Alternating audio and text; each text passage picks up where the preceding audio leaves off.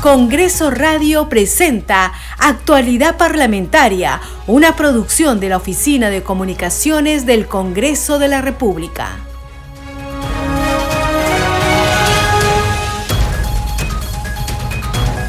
Amigos, ¿cómo están? Muy buenos días, bienvenidos a Actualidad Parlamentaria. y es jueves 14 de julio del 2020. 22. Soy Perla Villanueva, me acompaña en los controles Franco Roldán. Estamos listos para actualizar a partir de este momento la información del Congreso de la República. A continuación, nuestros titulares. La representación nacional aprobó por mayoría el dictamen que propone la ley que establece medidas para impulsar el acceso de la población al gas natural. También aprobó por insistencia la autógrafa de ley que había sido observada por el Poder Ejecutivo que propone el restablecimiento de la autonomía y la institucionalidad de las universidades peruanas. Fueron presentados ante el Pleno los informes finales en mayoría y minoría de la Comisión de Fiscalización y Contraloría, que investigó la participación del presidente de la República, Pedro Castillo Terrones, y altos funcionarios del Ejecutivo en presuntos actos de corrupción, caso denominado Zarratea. La titular del Parlamento, Mari Carmen Alba Prieto, informó que el debate y votación del informe final se realizará durante la sesión plenaria convocada para hoy jueves 14 de julio a partir de las 10 de la mañana. El informe final en mayoría recomienda acusar constitucionalmente al mandatario por los casos Puente Tarata 3, injerencias en ascensos en las Fuerzas Armadas, SUNAT y hallazgo fiscal de 20 mil dólares en oficinas del despacho presidencial de Palacio de Gobierno y Casa de Zarratea.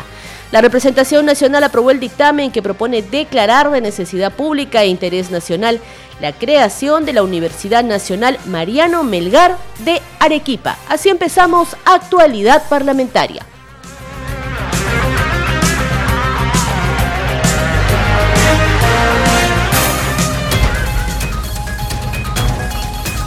Empezamos con el desarrollo de las noticias. Rápidamente vamos a hacer un recuento de lo que ha sido la jornada de la sesión en el Pleno de la Representación Nacional hasta esta madrugada. Fueron presentados ante el Pleno del Congreso de la República los informes finales en mayoría y minoría de la Comisión de Fiscalización y Contraloría que investigó la participación del presidente de la República Pedro Castillo Terrones y altos funcionarios del Ejecutivo en presuntos actos de corrupción caso denominado Zarratea. La titular del Parlamento Nacional, Mari Carmen Alba Prieto, informó que el debate y votación del informe final se realizará durante la sesión plenaria convocada para hoy jueves 14 de julio a partir de las 10 de la mañana. Hay que precisar que el informe final en mayoría recomienda acusar constitucionalmente al mandatario por los casos Puente Tarata 3, injerencias en ascensos en las Fuerzas Armadas, SUNAT y hallazgo fiscal de 20 mil dólares en oficinas del despacho presidencial de Palacio de Gobierno y Casa de Zarratea. Ha quedado corroborado por esta comisión de investigación que las acciones desplegadas por el señor presidente de la República, José Castillo Terrones, transgrede la ley orgánica del Poder Ejecutivo, regula en los, regulados en los artículos 4 y 8, que todos los ciudadanos deben tener acceso a la información que se produce en sus entidades bajo el marco legal existente, y es el jefe del Estado el responsable de hacerlas cumplir. Ha quedado corroborado por esta comisión que el señor presidente de la República, Pedro Castillo Terrones, ha transgredido el ejercicio de sus funciones. Ley 28024, que reglamenta y sanciona la gestión de intereses en la administración pública y su reglamento aprobado a través del Decreto Supremo 120-2019 PCM, el cual indica que los servidores del Estado están obligados a mantener actualizado y accesible el registro de visitas, el cual tiene carácter de declaración jurada y además regula en su artículo 16.3 la prohibición de los funcionarios públicos de atender actos de gestión de intereses fuera de la sede institucional. Señora Presidenta, también ha quedado corroborado por esta comisión que el señor presidente Pedro Castillo Terrones, en su condición de jefe de Estado, ha mantenido fuera del domicilio legal del despacho presidencial, en pasaje Zarratea 179, distrito de Breña, con exministros de Estado, congresistas de la República, funcionarios y empresarios con el propósito de planificar de manera conjunta presuntos actos de corrupción en la administración pública, en el contexto de una organización criminal, hechos criminales que a la fecha vienen siendo materia de investigación fiscal tanto a nivel de fiscalías especializadas como la de la Fiscalía de la Nación en el caso del presidente de la República, como de los exministros Walter Ayala, González y Juan Silva Villegas. Se ha corroborado que el exministro de Defensa, Juan Manuel Carrasco Millones, visitó la casa de Zarratea el 19 de noviembre del 2021, presuntamente para resolver el arraigo laboral que requería el exsecretario Arnulfo Bruno Pacheco Castillo, en complicidad con el presidente de la República, José Pedro Castillo Terrones. Sobre la línea de investigación en Casa Zarratea y SBN, sustento las siguientes recomendaciones. La Comisión de Fiscalización y Contraloría del Congreso propone acusación constitucional al amparo de los artículos 99 y 100 de nuestra Constitución Política y conforme lo establece el inciso G del artículo 89 del reglamento del Congreso contra el señor presidente de la República, José Pedro Castillo Terrones, por la presunta comisión de los delitos de aprovechamiento indebido del cargo, tipificado en el artículo 399 del Código Penal, y el delito de tráfico de influencias, tipificado en el artículo 400 del Código Penal.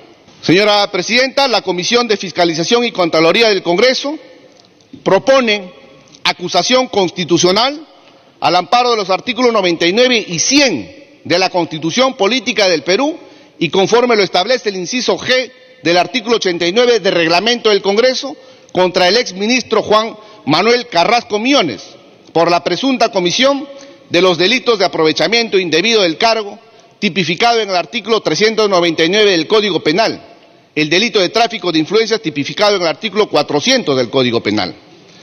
Asimismo, remitir el presente informe a la Fiscalía de la Nación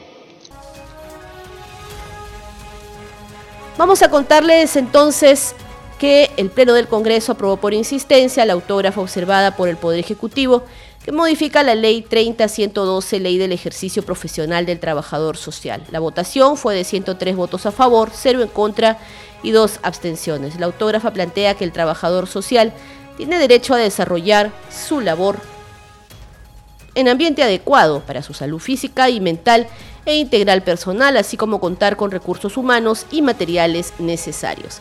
Además, percibir remuneraciones de acuerdo a la legislación laboral vigente y conforme al nivel profesional y académico, así como también gozar de facilidades para el estudio de posgrado, de maestría, especialización o cuando tenga becas de estudio en el extranjero conforme a la ley. Vamos a ir ahora con una entrevista de la congresista Milagros Jauregui de Aguayo, luego que el Pleno del Congreso aprobara el dictamen que propone declarar de interés nacional la modernización de la infraestructura y el equipamiento del Instituto Nacional de Salud del Niño de Breña, en la ciudad de Lima, que recibe a cientos de niños que padecen diferentes enfermedades en todo el país. A diario recibe a cientos de menores de edad. Vamos a escuchar parte de lo que ha sido esta entrevista a la congresista Milagros Jauregui de Aguayo. Sí, tú sabes que en provincias no tenemos, por ejemplo, oncología infantil y tampoco tenemos neonatólogos. Es impresionante el abandono que hay para poder ayudar a los niños. Si bien es cierto, el, en este en el hospital del niño de Breña se atienden niños de la selva, de la sierra, atienden a, la, a una cantidad de niños impresionantes y ellos son atendidos por el CIS, o sea, te das cuenta, son gente pobre o en extrema pobreza, es la población que ellos atienden.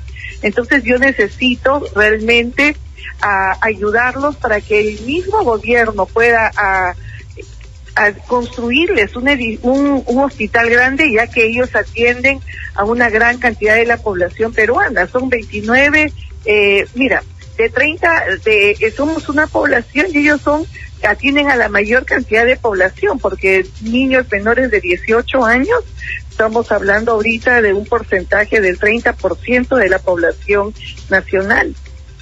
Sí, congresista, usted decía que es el primer triunfo. ¿Qué viene después de que el Congreso eh, aprueba declarar de necesidad pública? ¿Cuál es el siguiente paso? El siguiente paso es trabajar el presupuesto. Para que eh, como ya en agosto se presentan pues y se ven los presupuestos, entonces tenemos, estamos desarrollando y los estamos ayudando a ellos a desarrollar todo el presupuesto del, del daño que, que, que se necesita para poder corregir el daño en el que se encuentran. Así que ahorita es preparar y trabajar el presupuesto.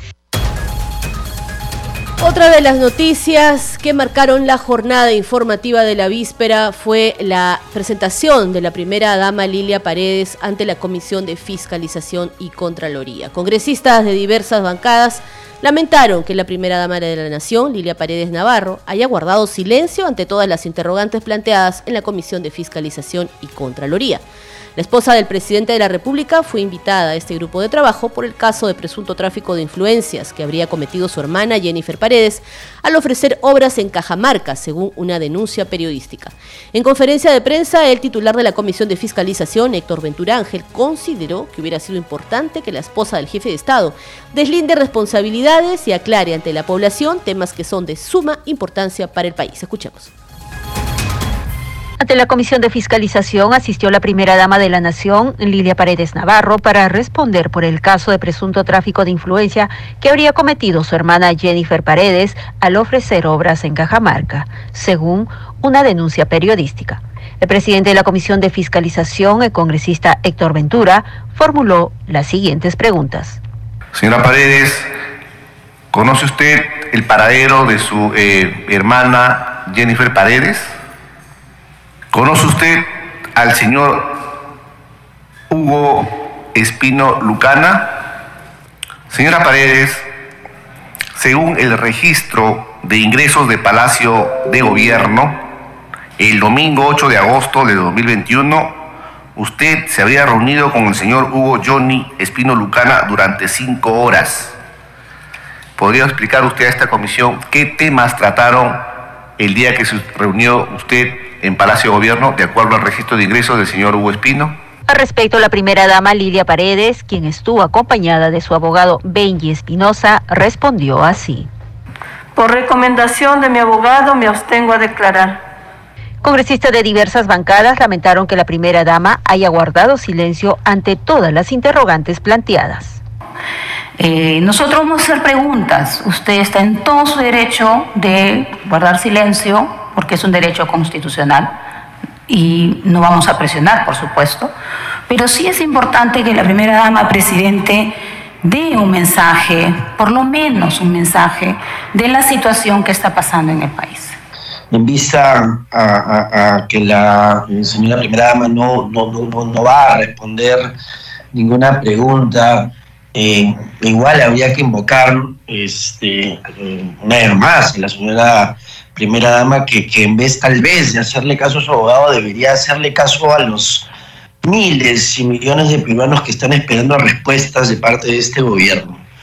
En tanto, otros parlamentarios demandaron no incidir en mayores interrogantes y se respete la decisión tomada por la primera dama. El medio es respeten la decisión de las personas cuando vienen a una comisión. Pueden responder o no pueden responder. Ahí no hay un acto ilegal. Pero si vamos a comenzar a emitir juicios, opiniones, algunas hasta irrespetuosas, entonces se va a generar un escenario nada adecuado para el día de hoy. Eh, de que no podemos forzar eh, a una persona que nosotros invitamos a la comisión para su declaración. Cuando ella ya ha dado su posición, que por encargo de su abogado, ella no va a eh, declarar a esta comisión. Yo le pido de que respetemos esa posición que ella tiene. La Comisión de Fiscalización y Contraloría solicitará al Ministerio Público información sobre el paradero de la hermana de la primera dama para que se le haga llegar la invitación y sea citada nuevamente a este grupo de trabajo. Seguimos en actualidad parlamentaria a través de Congreso Radio. La presidenta del Parlamento Nacional descartó que haya la intención de ampliar la legislatura hasta el 22 de julio del presente. Alba Prieto remarcó que este Congreso tiene una importante producción legislativa y que la próxima semana las comisiones parlamentarias deben realizar sus informes de gestión. No, congresista, se ha ampliado hasta este viernes 15. Podrán haber muchos proyectos de ley si empieza así, pero no se pueden ver todos. Los que no se vean pasarán a la siguiente legislatura. La próxima semana las comisiones tienen que eh, ordenarse, hacer sus informes de gestión y hay otros temas importantes que se tienen que ver administrativamente. Creo que no hemos tenido receso, primera vez que el Congreso no para, eh, tenemos una producción legislativa muy buena, por favor, estén orgullosos de lo que han aprobado, así que por favor, eh, no, no hay esa intención. Gracias. Siguiente tema para empezar, por favor. Vamos ahora con otras noticias. El parlamentario Edgar Tello Montes de la bancada Bloque Magisterial Concertación Nacional destacó que entre sus 20 proyectos de ley presentados en esta legislatura se encuentra la norma para el pago del 100% de la CTS publicado en el peruano a los maestros, así como el proyecto de ley que establece el nombramiento automático de docentes contratados de manera excepcional en el marco de la ley de reforma magisterial. Escuchemos. Bueno, desde que he asumido esta importante función, este importante cargo, he elaborado 20 proyectos, de los cuales dos proyectos de ley ya están publicados en el diario oficial del peruano, dos proyectos enviados al Ejecutivo, un proyecto enviado al Ejecutivo para su promulgación y uno que ya está eh, publicado, un proyecto con dictamen para la aprobación en el Pleno, y los proyectos que bandera que he presentado que ya están ya publicados son el pago del 30% de preparación de clases sin judicializar, el pago del 100% de la CTS, la elaboración de un nuevo currículo que está en proceso también de, que pase al Pleno para su aprobación, el proyecto de ley que modifique el estatuto de la derrama magisterial y habilite el retiro facultativo y extraordinario de fondos de la derrama, que ya actualmente el gobierno ha promulgado y parte de lo que también he presentado está incluido también en este proyecto de ley que me parece bastante saludable para todo el Magisterio Nacional que, esperaba que una institución de los maestros sea elegido por los maestros y de esta manera se cumpla lo que la ley establece, la libre asociación, y que los asociados tengan la decisión de elegir y ser elegidos, como lo ha establecido este decreto supremo 09, que indudablemente tiene mucha relación con el proyecto que he presentado. ¿no? Después también he presentado el impedimento de postular a los que tienen deudas con el Estado, para aquellos candidatos que postulan a la alcaldía, gobernación, y que también está en la Comisión de Constitución, que todavía parte no... De transparencia, ¿no? Así es, ¿no? Y creo que los candidatos que más adelante serán autoridades tienen el deber de dar el ejemplo, ¿no? A todos los electores y no estar viendo como en las últimas elecciones hemos visto que ha habido candidatos que encima cuestionan y son los primeros que tienen deudas con el Estado, que tranquilamente con la cantidad que deben se pueden construir cuántas cantidades de hospitales, cuánta cantidad de colegios, cuánta cantidad de carreteras y otros sectores que necesitan también inversión del Estado y que no se puede construir porque hay este tipo de deudas. ¿no? El otro proyecto de ley que regula y pone límites a los sueldos de altos funcionarios en el sector público. Nuestra constitución política del Perú establece que la máxima autoridad es el presidente de la República, elegido por voto universal o por voto de todos los peruanos. Pero sin embargo vemos en la realidad que hay funcionarios que ganan por encima del presidente de la República y eso creo que debe regularse, estandarizarse, porque hay funcionarios que ganan pues 30 mil, 40 mil, 50 mil, 60 mil y el presidente gana 16 mil 500. Entonces indudablemente tiene que estandarizarse a, que ningún funcionario debe ganar más que el presidente, o en todo caso debe ganar igual, o, ese debe ser el límite que deben tener los funcionarios, o menos, ¿no? Pero no esa desproporción que actualmente hay. Y veamos pues los trabajadores administrativos que ganan 600 soles, los maestros que ganan 2.300, los médicos 4.000, los policías también que 3.500. Y creo que debe haber una estandarización de remuneraciones en el sector público y qué mejor de los, de los funcionarios que, tienen esa cantidad de remuneración. Otro proyecto que ley que he presentado también es el nombramiento automático para maestros de la ley 29944, ¿no? ley de reforma magistral de manera automática y también para los auxiliares de educación, que hoy por hoy vemos cantidad de maestros que indudablemente están año tras año esperando que el gobierno pueda convocar estas, estas digamos, eh, este nombramiento y de esta manera también generar una tranquilidad en la institución educativa y nuestros estudiantes, porque al tener profesores cada año que cambian, no pueden planificar adecuadamente el año escolar y tienen que esperar pues, que lleguen profesores contratados para que puedan asumir esa responsabilidad. ¿Se ha hecho un cálculo de cuántos maestros van a ser beneficiados con esta norma? Bueno, el Ejecutivo acaba de aprobar ya en Consejo de Ministros más de 80 mil plazas vacantes para que pueda convocarse a los maestros y puedan, con las que hay, llegarán a más de 100 mil plazas. Y esta es una cantidad de plazas vacantes orgánicas para nombramiento histórica y que da verdaderamente una atención a un sector que ha sido bastante postergado y, golpeado estos últimos años, ¿no? En actualidad parlamentaria de inmediato vamos con declaraciones en vivo de la presidenta del Congreso, Mari Carmen Alba Prieto. Esenciales, porque también el COVID todavía no se ha ido, ¿no? Pero es normal. Ahora, todos quieren que se apruebe su proyecto de ley y eso es imposible. Eh, ayer han, han pedido muchos para que entren su proyecto de ley en agenda eh, le facilitamos el que entre en la agenda, pero es evidente que va a quedar para la siguiente legislatura, ¿no? Eh, además, si ustedes ven la agenda del día de ayer, hay muchas insistencias porque han sido autógrafas observadas y eso hay que darle prioridad. Hay insistencias, hay reconsideraciones, hay aclaraciones, hay temas más administrativos, informes finales. Hoy día todavía tengo el informe del BRAEM que pide en la comisión eh, mayor ampliación de de plazo para seguir investigando. En fin, son temas que siempre se hacen y hay, que, hay que correr con ello. Hoy día yo ya les he dicho que si quieren su proyecto de ley, hoy día tenemos aguadito. Sí, más tarde se verá la bicameralidad, sí, efectivamente, se retomará el, debate. Ya todos han...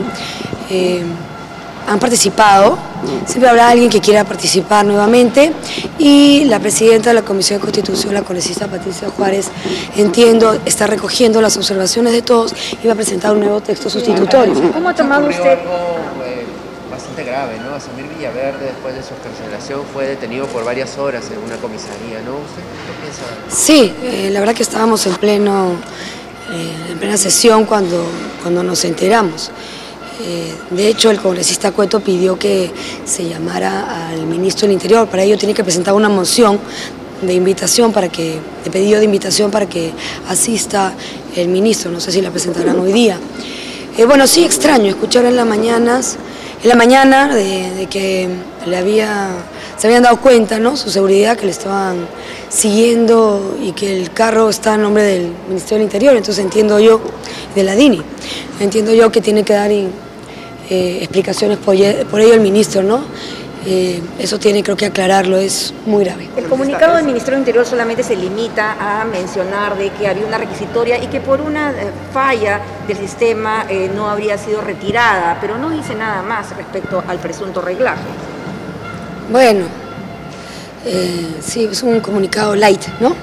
Definitivamente, pero yo creo que estamos en una un caso muy difícil, eh, muy serio, y por el bien del ministro que acaba de asumir y por el bien de todo el gabinete, yo creo que tienen que ser lo más transparentes eh, en este tema porque eh, piensa mal y acertarás, ¿no?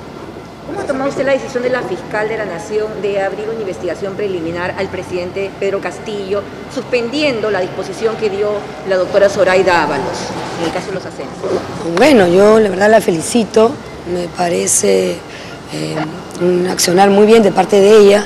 Acá lo que se quiere es que haya investigación, para que todos estén tranquilos, ¿no? Él mismo, los que lo rodean, y en general la población pide eso, pide transparencia, pide investigación.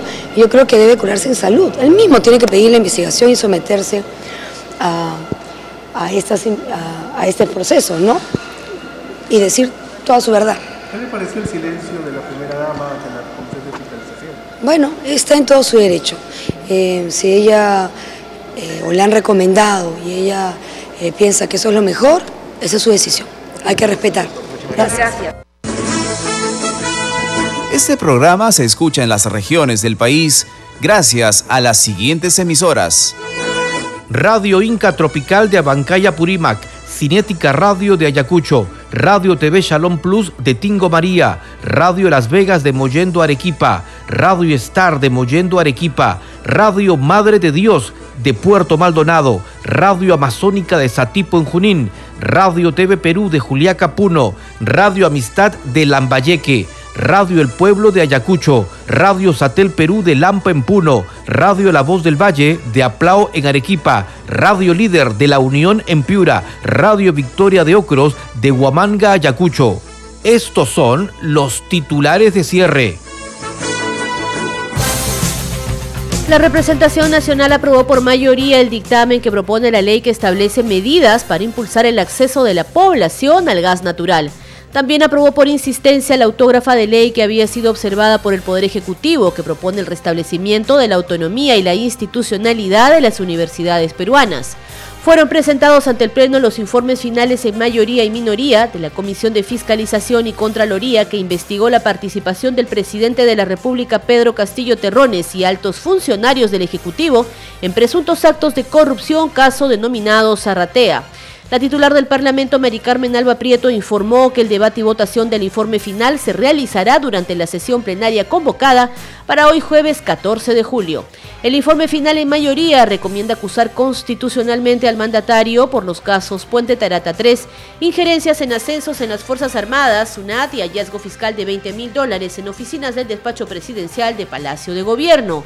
La representación nacional aprobó el dictamen que propone declarar de necesidad pública e interés nacional la creación de la Universidad Nacional Mariano Melgar de Arequipa.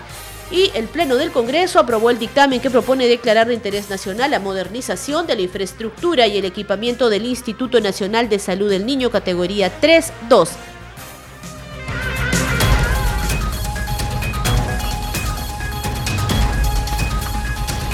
Hasta aquí las noticias en actualidad parlamentaria. Estuvo con ustedes en la conducción Perla Villanueva en los controles Franco Roldán. Nos reencontramos mañana a la misma hora. Permiso.